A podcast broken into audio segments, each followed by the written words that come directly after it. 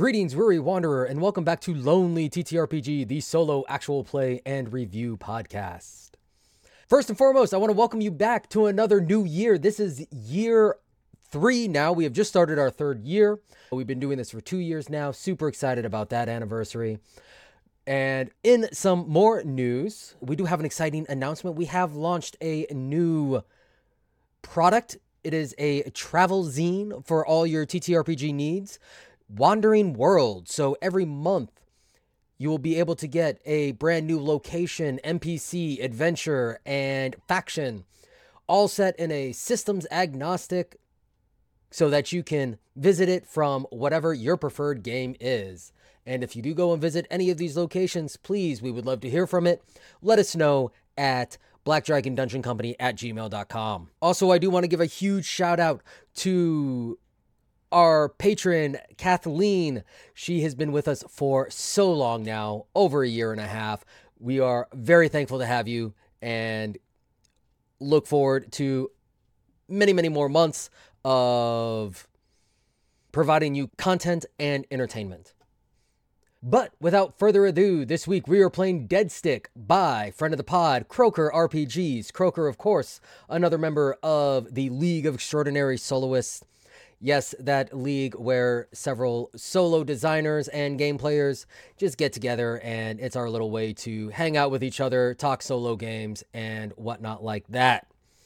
But with that, Croaker has made a new game. Well, new ish. He did release this a couple months ago. Unfortunately, our December break, that we're getting to it a little late. But diving on in, the war drags on, grinding young people to dust and laying waste to lives and thousands of miles of land. Towns, cities, farms, livelihoods, happiness, and youth are destroyed. The misery is incalculable.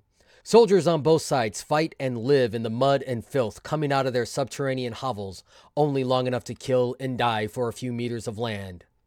But this is not your war. You are a ground crew mechanic tasked with keeping the sleek fighter planes and their pilots flying day after day. Even as both plane and pilot are worn down to the last pathetic nub, you keep both of them airworthy. This is your hell, watching your squadron fly up and do battle every day, and then every day counting the number that don't come home. You've come to care for these dashing pilots and share in their detached indifference to life and death. Maybe one day the war will end and everyone will be able to go home. What is left of them, that is. But that isn't today.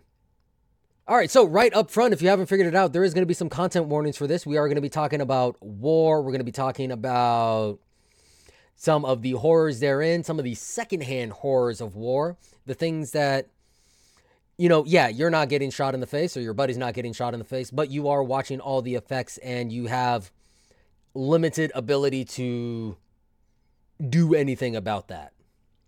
So, how to play? Create your ground crew member by answering the questions about who they are and what defines them.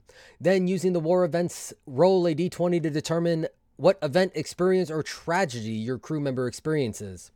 Write a short story in your journal about what happens to your crew member, what emotions they feel, and how they react.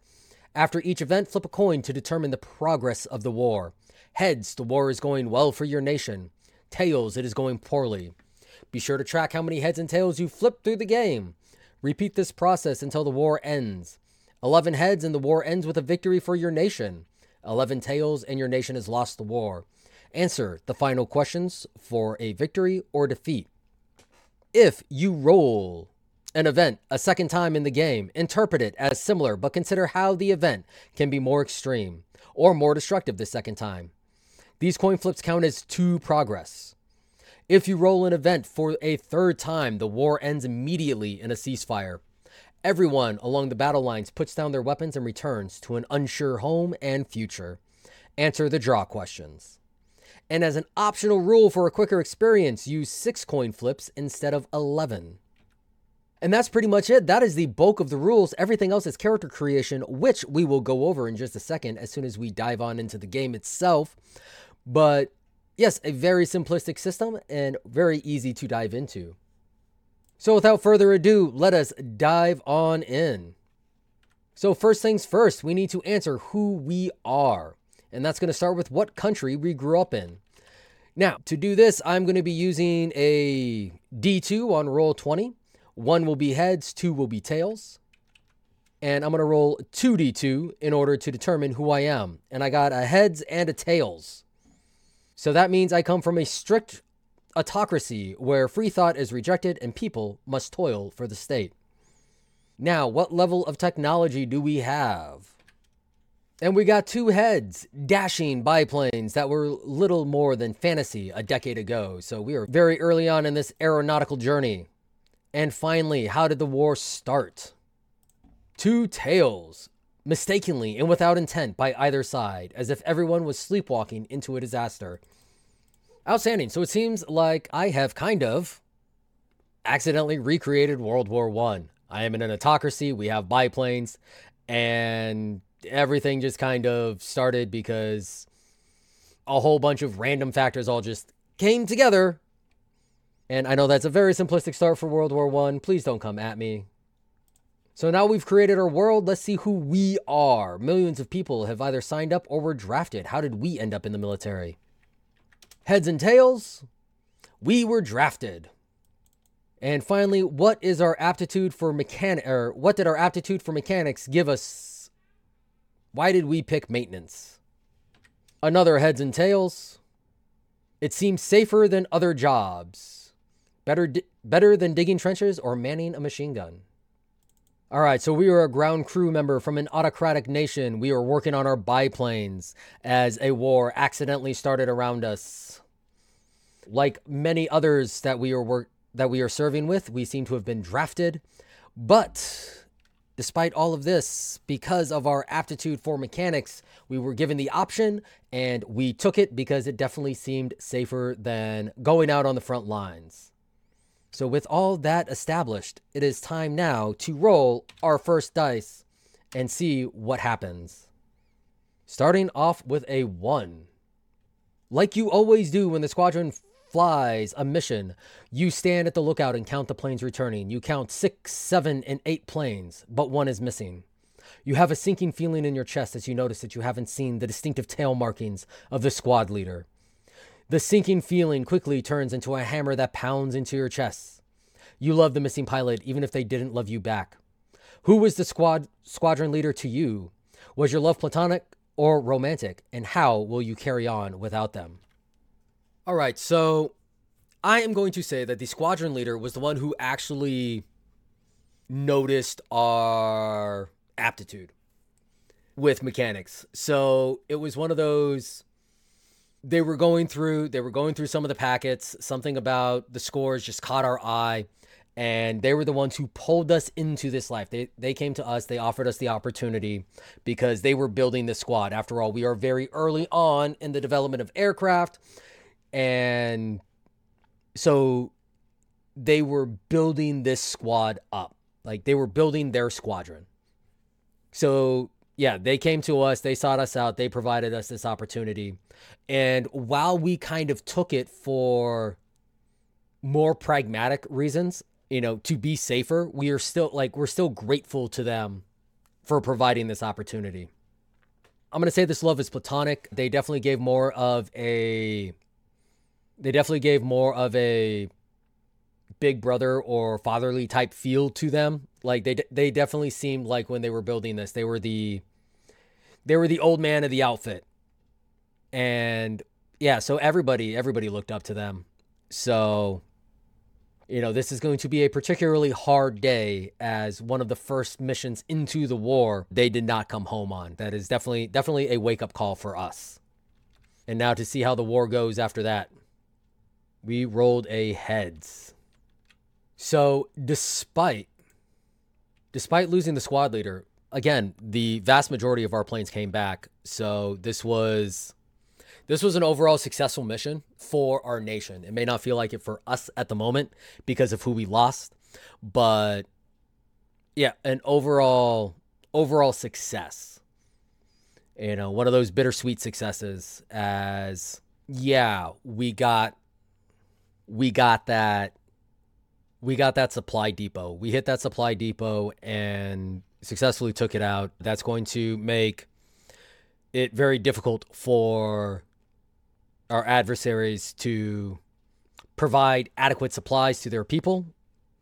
but yeah, we still lost our we still lost our squad leader in the process. So moving on to event number 2. We rolled a 15. All right, you and your crew have worked 36 hours straight between planes requiring maintenance, battle damage, and other duties. There is no respite in sight. You even swear you're starting to see things out of the corner of your eyes as the work continues. You slip up, make a mistake, and someone gets hurt. What do you do and how do you make up for it? Okay, so someone got hurt due to my mistake. And I think I think what this is going to be is working in we're working in a shack on a makeshift airfield. So like it's not like anything here is built up. We built a lot like we built a lot of this stuff ourselves or it was built for us, but it was all built very quickly and cheaply because we need to like get the planes out there and do the work and you know, yeah, we have we have this makeshift hangar because we need it, but like it's not but it's not like great because again, you know, very very makeshift ramshackle. Now, with that, if you've never if you've never worked in an environment like that before, you have very limited space, you it's not built for you, like it's not really built for you. So you have to be very deliberate in where you put things. In fact, I remember after one of my deployments, this is personal life story actually. I remember after one of my deployments, one of the briefings we got when we got back home was on how we got used to everything being in a certain place so that we could find it quickly and easily. And life at home was not going to be like that and we need to like start to work on that so that we didn't like completely lose our minds on our family because of the frustration of this is where things go, this is where it's supposed to be, you know, why is it not here? And so I think we have a similar situation like that going on where you know, it was a relatively benign and simple mistake. I did not put the toolbox back where it was supposed to go. I did not put it on the correct shelf. Now, the reason why this was a big deal, the reason why this is an issue is because the shelf I put it on was not reinforced to hold the weight of the toolbox. You know, again, everything very ramshackle. So I put this toolbox on this rickety ass shelf that was not made for it, or not even like slapped together in a way that could support it and my buddy was walking by and bumped the shelf like you do. But when they bumped the shelf because of the rickety shelf and the uh, weight in a bad spot and not anything being designed well, like the shelf rocked and broke and the toolbox fell on their foot and they broke their foot. So, yeah, now of course I feel bad because, you know, it was my fault that his foot got broken. You know, I helped directly contribute to that. And as far as what I do to make it right, like in one of these situations, it's rough because I'm already working, like, we're already working way past any semblance of safety. In fact, in the modern military, at least the modern American military, there are very strict rules on how long aircraft crews and pilots can work and then how much time off they are supposed to get after they get done working, precisely so that, you know, you don't have people seeing stuff out of the corner of their eyes, making silly mistakes like that. But again, we are at the very start of this. We are learning all of this along the way. So I don't know, like, doing more doesn't, volunteering to do more is, is hard to do. But I think, yeah, I think what I'm going to end up doing to try to make it right is, like, I'm going to, like, I'm going to bring this guy's food to him like I'm gonna bring I'm gonna bring their meals to him. Um, you know, it's one of those injuries that he's not actually getting moved anywhere. Um, this guy can still work. Just reducing the amount of pressure on the foot and whatnot while while they're trying to work. And of course they're going to get more breaks and everything for that as well. But like i'm going to try to make their life a little bit easier by bringing in their chow for a while. Again because it's a case of they cannot move well because of me. But how did this injury impact the war effort? Tails. So that n- seems to be negatively impacting the war effort which makes sense. There are not a lot of us. There are not a lot of us with this skill, and now we have now we have made a guy not as effective. And so you know, try that we try that we can to make mission. It's we're not we're not getting the birds turned out as quickly. They're not they're not coming in and out of the hangar as fast as they could because you know, another one of our experienced personnel is not as effective. And try that we might, like, it's going to take time to fix that knowledge gap, that experience gap with the new guys, and to get in a situation where, you know, this guy. So we're not we're not fixing the birds as fast. That means we're doing less missions. We're doing missions with less personnel for the ones that are completely necessary. So, yeah, that is negatively impacting our ability to help out with the war effort. So, hopefully, this next event goes a little bit better for us. And we got a five. A new enemy pilot has been engaging your squadron over the last few days, scoring several kills. The pilots are desperate for any advantage you can eke out of their machines. What desperate thing do you do to gain just a fraction of a performance from the airframe? Was it enough? Do they blame you if it wasn't enough? Hmm. So now we are definitely entering the experimental. So yeah, we got these biplanes and ultimately ultimately again, they're relatively new. They these biplanes have only been around for maybe 10 years. But like it's an engine. You know, it's it's an engine, and I used to work on cars back before the military. So, you know, I used to play around with my car and try to tune it up and everything like that. But let's see, like, I try to do the same thing here. I kind of have a ba- like I have a pretty good understanding of how this engine works because at the end of the day, engines like these biplanes they're running off of like regular combustion engines. So the principles aren't all that different from my car. And so let's go ahead and try to tune this up the way that I would have my car back home just to try to get a little bit more performance out of it. But let's see how well I do. Hopefully we get a heads here. No, we got another tails. So we are unable to get any better performance out of this. It's just, I mean, it's just a case of the other side has better built engines. And try as I might, there's only so much I can do to our engines, but it's not enough.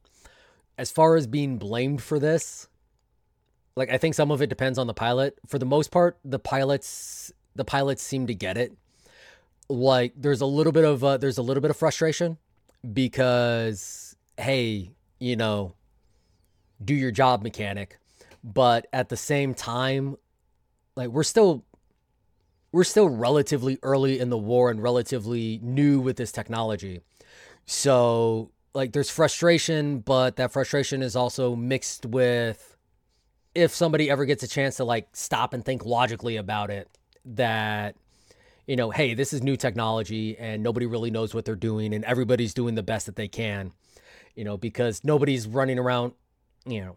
And I think there might have been a blow up. I think one of the one of the pilots might have you know tried to blow up on me and my guys for this and somebody would have snapped back with, well, why don't you just get better at flying or something along that lines, you know,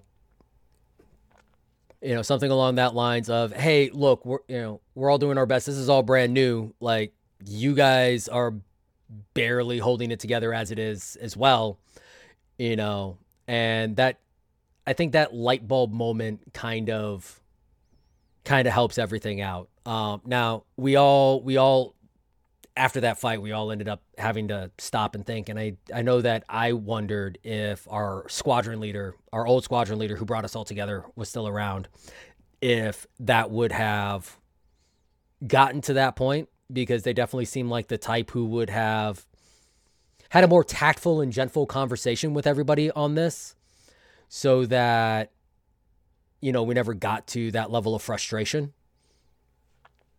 You know, it's hard to say. It's hard to say. All right, moving on to our next event, event number four 14. This is a big week. The brass have even come down to speak to the ground crew and the pilots about it. A true rarity. Everyone is going to give everything they have to hit the enemy in the pants. Every airplane, weapon, pilot, and ground crew will be thrown into it. How do you feel about this huge effort? Did it turn out to be the success everyone hoped it would be? So, yeah, this seems like this seems like a very big deal. Everybody's come down, like everybody's coming down, and especially us being the new the newness and a huge combat multiplier. Just trying to impress upon us all the seriousness of the situation. And like we all get the seriousness of the situation. Like we're we're living the effects of these missions every time. But the way that they're acting, it definitely feels like it definitely feels like they're trying to do something because we definitely seem to be coming on like a turning point in the war. Because yeah it's been it still hasn't been horribly long but we only had that one initial success. We only had that one initial success against some of the logistical sites and everything else seems to be everything else seems to be turning turning south. I mean, they got better planes. Our production is still a little bit down. So it almost feels like that, you know, everybody trying to cheer, like trying to boost that morale right before halftime of a game, you know, like, hey, you know, I know things aren't looking too great right now. However, we do have an opportunity, like, it's not over yet. We still have, we still have plenty of good opportunities. That's what it feels like. But let's see how well this offensive goes. And it's a tails. That is not a that's not good. That is not good. Because we threw a lot of resources at this. Like it seemed like we were trying to turn momentum in our favor, but it did it did not work out. It did not work out for our side. And because of the amount of resources that we threw at it, it it's almost starting to feel like it doesn't matter what we do now because you know you throw that you throw that big you throw all those resources at it and like we're not getting those resources back. Like those resources that we use they are gone. They are lost and we're not getting them back. And you know i'm not sure i'm not sure where we're going to find what we need in order to continue on. All right for our next event You've been granted leave for the first time in months. You hop on a transport heading out of the airbase to the closest town, which has been under your country's control since the start of the war. The people are hostile to you, but don't dare put action to those feelings. What do you do with your slice of freedom from the war? I mean, I'm to do what every I'm to do what every soldier does, and I'm going to go get drunk. Because because you know, at the end of the day, until we have time to actually deal with this, sometimes we're not going to say it. We are not going to say it. We are not going to we're not going to contribute to poor coping mechanisms on this podcast. Go seek therapy, kids. It is it is important. It took me 17 years before I actually started seeking therapy for my stuff. Self-medication is not the answer. However, that is what my character is doing. They are self-medicating and you know, just doing doing hoodlum stuff. Nothing too like nothing too bad. Like you know, obviously we're going to obviously we're going to the place that our people tend to go to. After all, with this hostile with this hostile crowd, with this hostile crowd, it you don't want to you don't want to go too much onto the locals because you just make a bad situation worse. Anything can happen when the locals are involved. And you know, there are certain levels of conduct that you do need to maintain in order to at least nominally not contradict the propaganda and information campaigns that your country is trying to put out. You know, it doesn't do a whole lot of good for your country to be messaging, oh, we're the liberators, we're the liberators, we're the liberators. And then you go out and get in a drunken brawl with every local that you see. Uh, that does not do good. So, yes, I have freedom, but it's not like I have freedom, freedom. Um, it's been strongly encouraged that I stick to one or two main establishments that have pretty much become the hotspots for us. But on the bright side, we did just roll another heads for our war progress. So a little bit of success for us. And I think we can see that with the local populace. Like we've been here we've been here a while. We've been doing our best not to cause trouble. And so while yes, you can tell nobody likes having us here, that while yes, everybody would be like everybody would highly prefer if we were not here. Like nobody's doing anything about it. like there's still there's still like kids playing around us when we go out and like there are still people willing to at least grudgingly talk to us you know again a lot of a lot of very angry stares that that def- definitely do not signal good things but like no no no outward action that we have to that we have to de- that we have to deal with. All right and after we calm down a little bit after that let's go ahead and see what our what our next roll is. Uh 13 a new airframe has been delivered and it promises to be the next generation in aircraft design and armament. While it is better than aircraft in almost every way, you are nostalgic for the older model, which got your pilots through a few tough scrapes since the start of the war. What do you and your fellow ground crew do to send off the older model?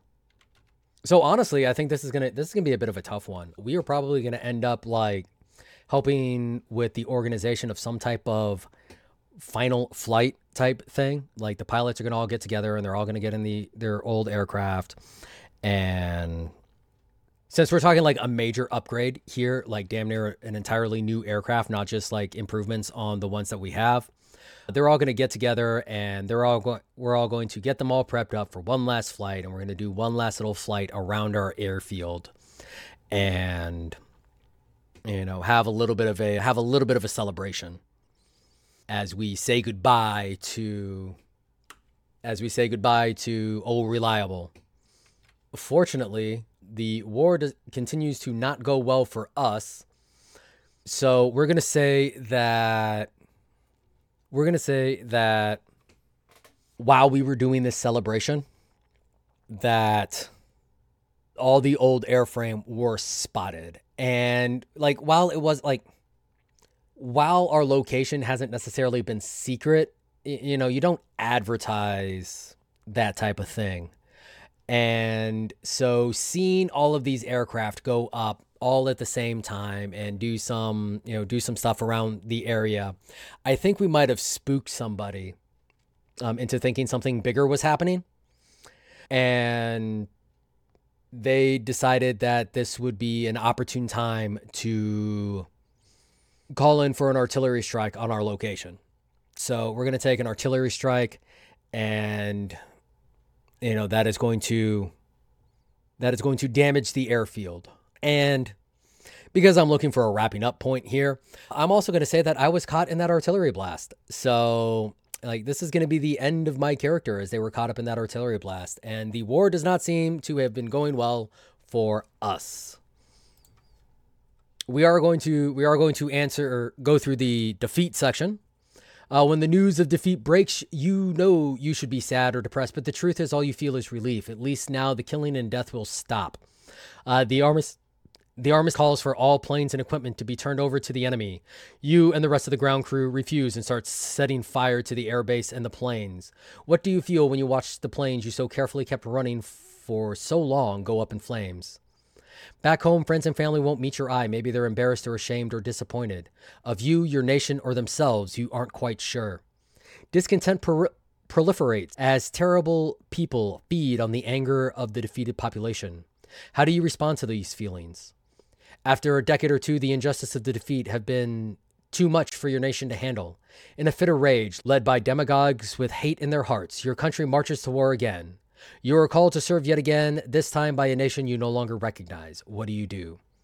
So, luckily for us, yeah, we don't have to worry about that because, again, I said that I died in that final artillery strike.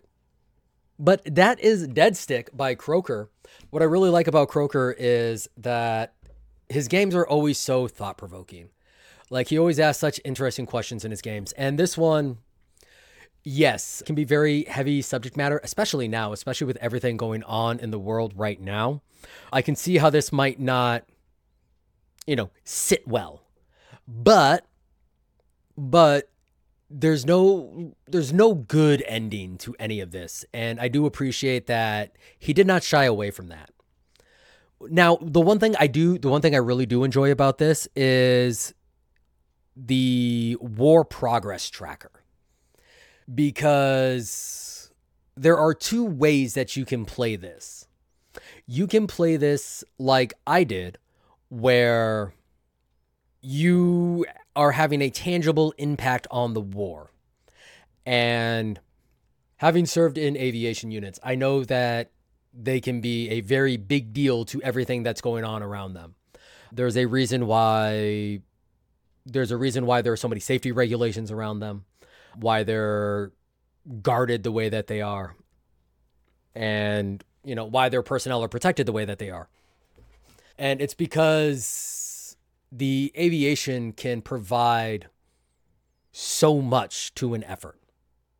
Now the other way that you can play this is you can play it so that the war progress tracker is completely unrelated to what you're doing you know, because after all, you have your very small corner of the war that you're fighting in. And so you could end up doing like two things. You know, you could respond to your you can respond to your prompts and either flip a coin to see if it goes well for you or not. Or, you know, just decide whether or not something goes well or not, you know, depending on how you want to play it. And then do your war progress. And so everything can be going right for y'all in your sector and then you still lose. Your nation still loses. And I think that's another very interesting way to play it.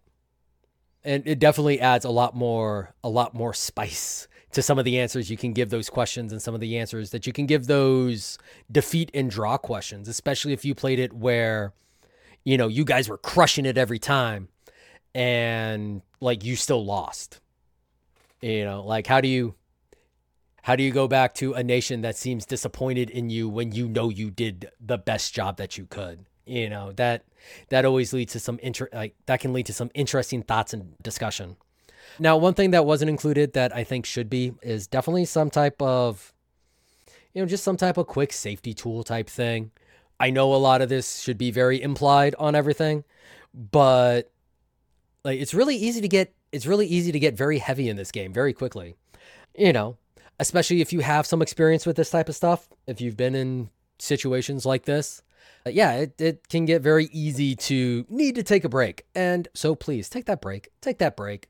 There's no reason to not take the break. There's no reason not to walk away. You know, like like I said, I, I cut my war off early, partly because of time, partly because, you know, I I started having my own flashbacks, you know. And again, nothing nothing major, nothing bad. Like I'm relatively sure it felt worse for me than I was presenting when I was going through it. But yeah, you know, it's it's I yeah, I'm I'm done now, right now. Right now I'm done. I don't I don't need to keep playing, especially you know especially looking at the the tally mark. All right, I'm four to two for losing the war, and I was only going to six. So you know there was a possibility, but didn't not something I needed to press. And those type of plays are fine. It's perfectly fine to walk away when you need to, um, especially in stuff like this, especially with everything going on in the world, especially with how you might be feeling about what's going on, how you might be feeling about yourself, how you might be feeling about like events in your past and whatnot that remind might remind you of this. So, you know, just a quick, you know, just a quick little, hey, remember, this is just a game. By all means, walk away from it. Nobody's asking you to play it to completion. You know, if you're not having fun, take a break, you know. But like outside of that, outside of that, like I said, you know, great game. Really do love the war progress part.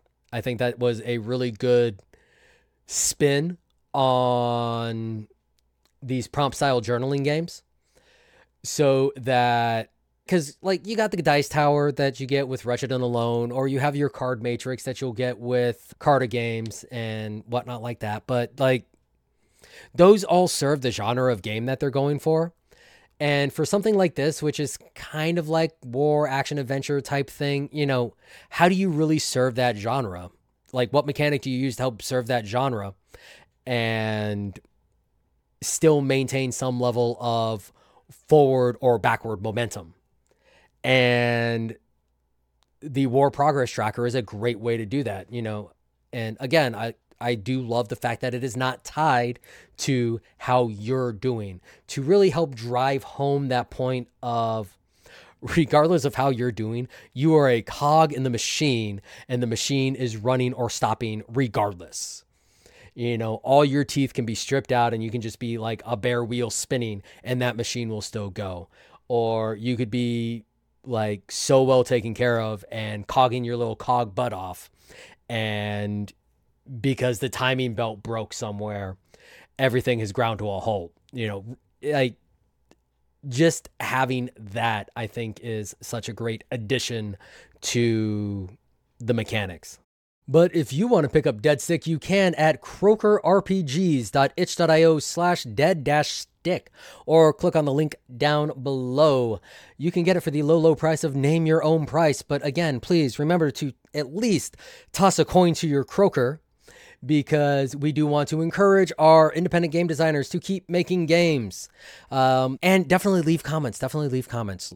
Uh, we all love seeing that on our games. We love seeing what people think about them you know to you it's not much to that you know to us especially when running a small a small game design studio or what have you you know those those comments are like hey you know people care enough to interact. So make sure you toss make sure you toss them at least a dollar. Let them know what you think of the game. Let them know that steel stash sent you and remember i must ask y'all to stay awesome. This has been a Black Dragon Dungeon Company production. Thank you for listening. If you enjoyed this episode, please leave us a rating with your podcatcher. It really helps get us out to more people and spreads our name out there. Or you can share us with a friend. Other ways you can help support the show is you can check out some of our products over on itch.io or DriveThruRPG. You can also join our Patreon to receive early access and have the opportunity to ask us any questions that you want. You can find us on Twitter at BDDC underscore pod, or you can email us at Black Dragon Dungeon Company at gmail.com. Thanks again for listening.